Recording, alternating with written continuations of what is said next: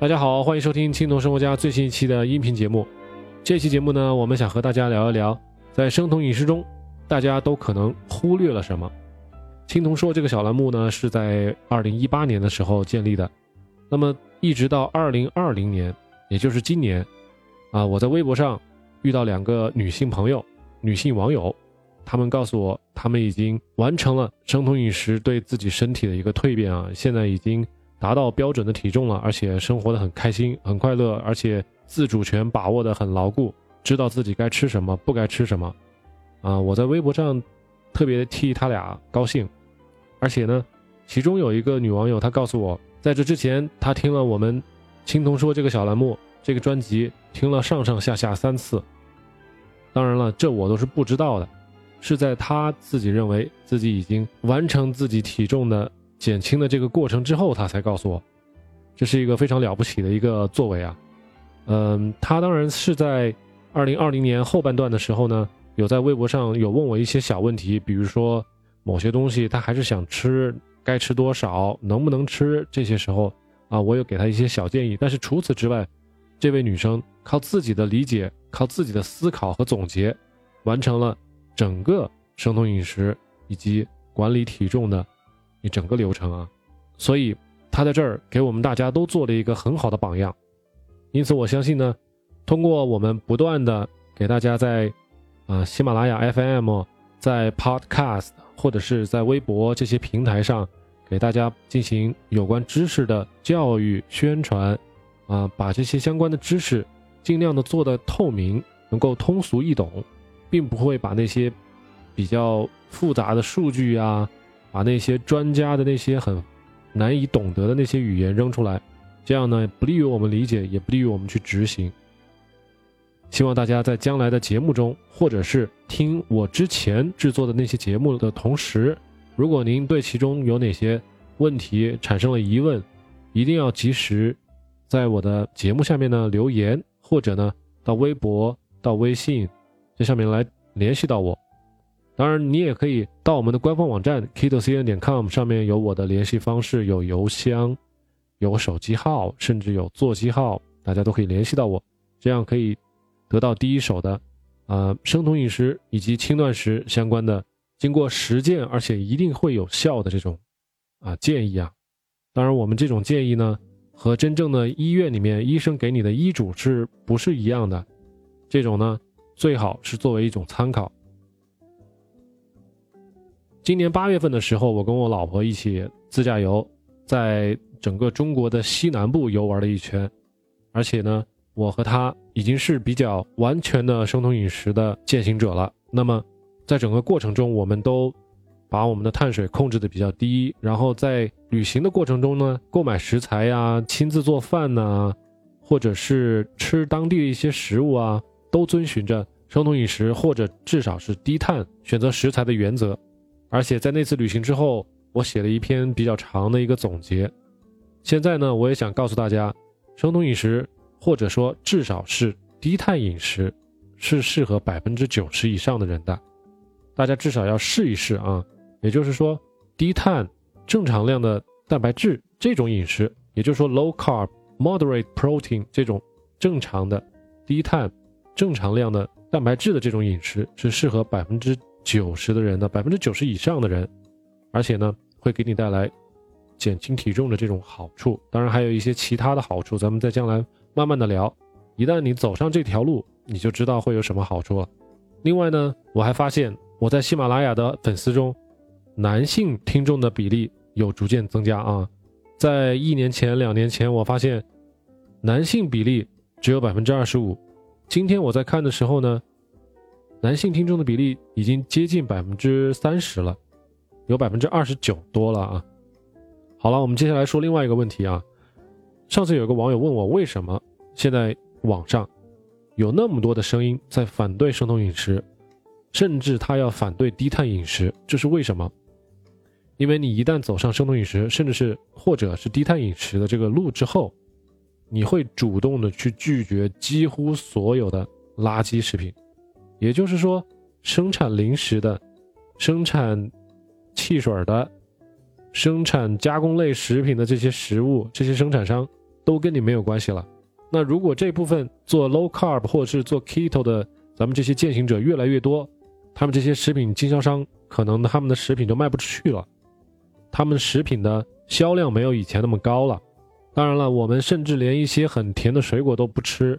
甚至是百分之八十的水果都被我们排除在排除在外。有一些水果经销商就不干啦。还有一个很大的原因呢，就是这些反对生酮饮食或者是啊低碳饮食的人，他们完完全全只是站在自己个人的角度去考虑问题，他们还没有经历过比较严重的疾病，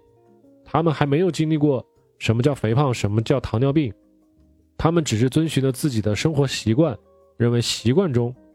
向来就有面条、有米饭、有稀饭、有有各种甜点。他不能想象没有这些东西的世界，至少说把这些东西吃的很少，这个这种世界他们都想象不到。所以出于这个人性啊，出于思维的惯性也好，他们反对，我觉得是很可以理解的。但是呢，至少我在这里希望。跟咱们做生酮饮食，或者说无意中听到咱们这个节目的朋友们，啊，我要劝劝你们，至少呢，你要自己去试一下，对不对？这个车好开不好开，你一定要试驾了才知道。当然不是凭销售人员在这儿给您推销，或者你的某位朋友说这个车不好开，你自己坐上车试一试，踩踩油门，挂挂档，你才知道这个车适不适合你。所以我希望大家啊，如果您对自己的健康，比较关注、比较注重自己呢，并不再年轻。自己或者是周围的身边有朋友、有家人已经得了糖尿病，你发现自己也有往这个方向去发展的趋势，这个时候呢，其实您还是很有必要去尝试尝试，至少是低碳，甚至是生酮饮食。还有一些比较年轻的朋友，如果您才十几岁，甚至是二十来岁，啊，你的体重就。已经超标了，你的外形已经走形了，然后呢，你的新陈代谢、你的作息、你的精神头都很不好了。那么这个时候也是你需要注重你自己健康的时候了，也需要从了解自己的身体开始，知道自己该怎么一步步的走向健康，而不是在网上今天看看这个视频，明天看看那个视频，今天吃这个食谱，明天吃那个食谱，这个都是。跟以前的病急乱投医实际上是一个模子啊。在咱们青铜说的这个小栏目里，在前面我已经发布的将近二十多个节目栏目里面啊，我有告诉大家什么该吃，什么不该吃，该吃多少。在往后的节目里，我将告诉大家为什么要多吃这种食物，为什么要少吃那种食物，这些食物都会影响到咱们身体里面哪些荷尔蒙的分泌，哪些荷尔蒙会影响脂肪的储存。哪些脂肪呢？又能让我们的细胞分解这些脂肪，把它利用掉？所以将来的节目大家一定不要错过。我们人体的细胞呢，实际上是可以燃烧脂肪，可以燃烧蛋白质，可以燃烧碳水化合物。这就像我们背了三个啊燃料箱一样啊，分别是碳水化合物、脂肪还有蛋白质。但是呢，蛋白质一般是留到最后才燃烧的。不论是身体合成蛋白质，还是我们人体从外来的食物中得到蛋白质、消化并吸收，这个蛋白质的整个的过程是非常的昂贵的啊，要消耗很大的能量，生物能量是我们身体的能量。为什么蛋白质是那么的重要呢？比如说我们的肌肉就是由蛋白质组成的，我们需要肌肉去从事、去维持我们的身体的各种机能。比如说我们的心脏，它实际上就是一大块肌肉。心脏不停的泵血，让血液循环，在我们身体里运输各种养料、氧气，让我们能够从事各种活动，包括获取食物的这些活动。放到古代就是打猎，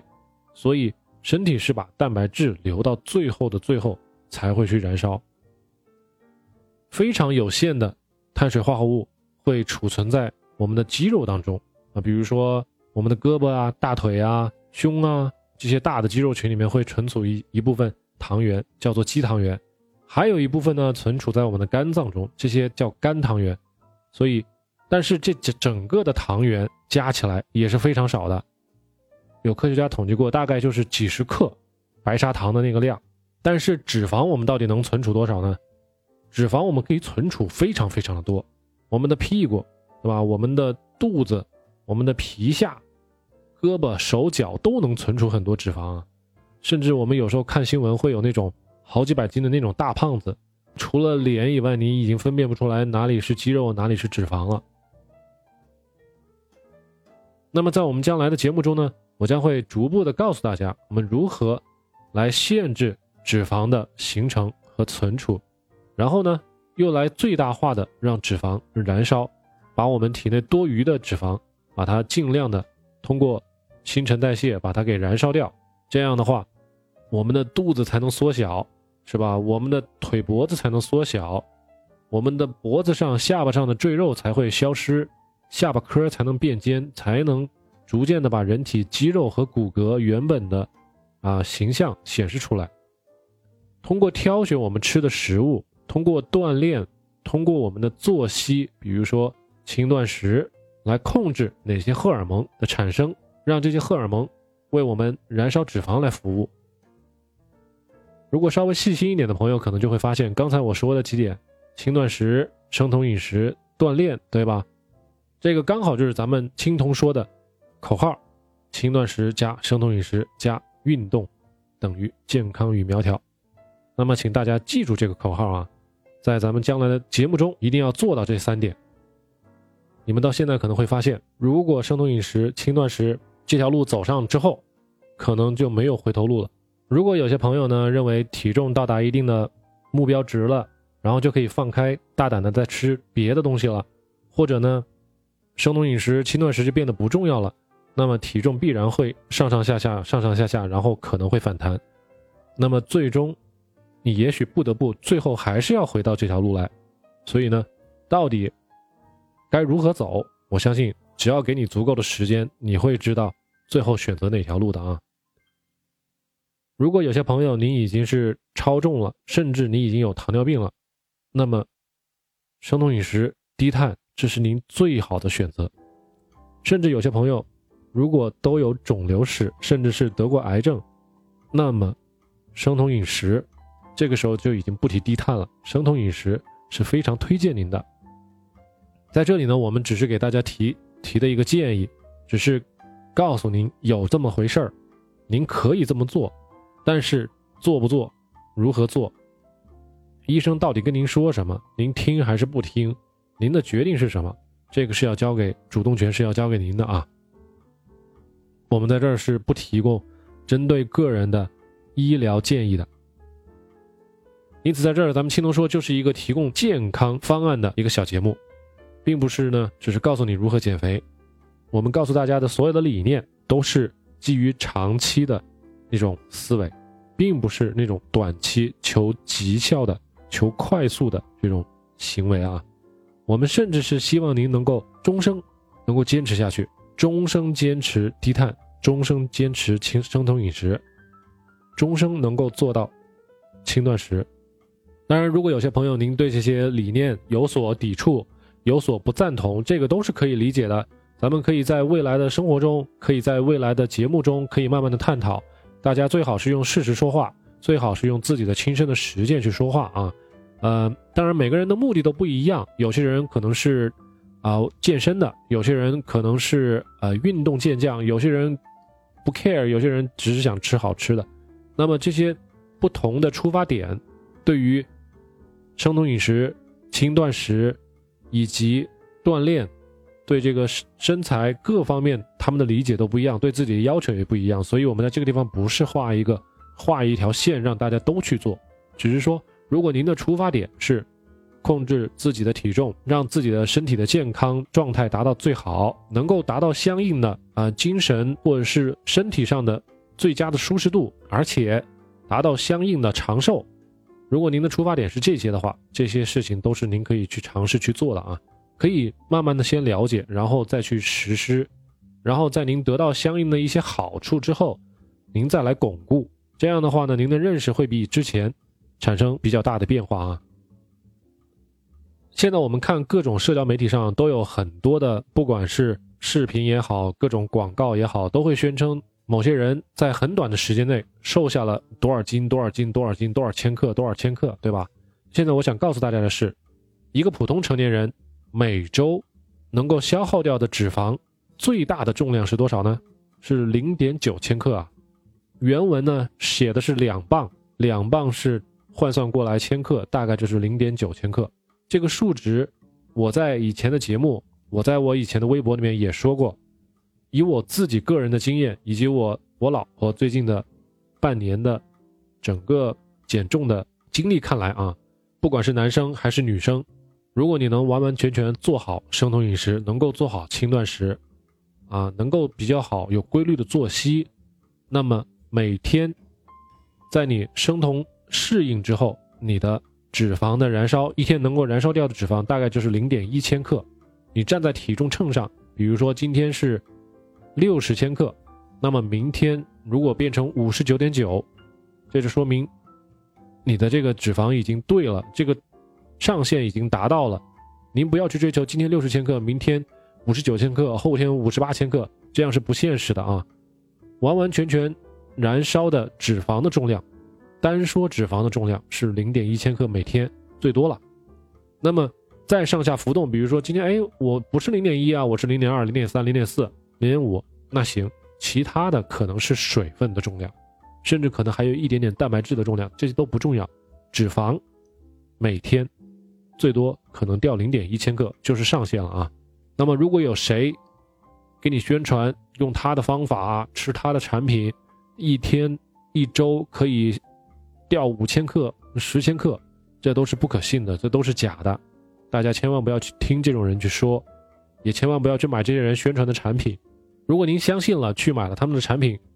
用不了多久啊，不会超过三个月，您肯定会后悔。我自己呢，是从二零一七年开始做这种低碳饮食，后来呢，当我认识的更深之后，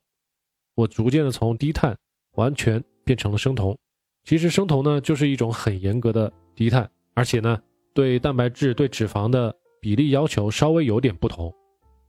我从开始二零一七年到现在已经将近四年了，而且呢，我已经过了本命年，明年我就要三十七岁了。但是，生酮在这四年中，让我的整个人的精神头，让我的身体的体力都恢复的很好。啊，我不会像以前那样每天，啊中午很嗜睡，啊下午很嗜睡，啊我能一一整天早晨起来一直到晚上睡觉，这中间。将近十几个小时的时间都可以不用睡觉，而且不会觉得困。那么，做起事情来，你不管是读书，你是学习、做笔记，还是各种，你的精神、精神能量是很足够的啊。你的注意力集中的能力是很强的。另外呢，头发呀，你的皮肤啊，比如说人到中年，你看男生一般人到中年都会掉头发，哎，在我这儿就很少，看不出来。皮肤呢？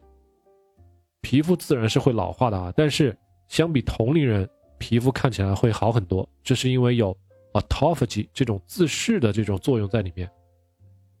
另外呢，我的睡眠也很好，基本上不怎么做梦啊。一旦你做梦比较多、比较情节丰富，就代表着你的深度睡眠的时间变少了，甚至是没有了啊。另外呢，生酮饮食也好，低碳也好，对你的消化。也是非常有好处的，因为你避免了很多垃圾食品，你能让你的胃酸一直保持在 pH 值比较低的一个水准，这样对蛋白质啊，对各种食物的消化有好处。另外呢，生酮饮食和低碳都会要求你去吃尽量多的蔬菜，这样的话，膳食纤维你会补充的比较足，你不会频繁的便秘，可以说你基本上不会便秘。之所以为什么二零一七年的时候我要开始做低碳，我要开始做生酮饮食？因为在二零二零一七年之前，我非常胖。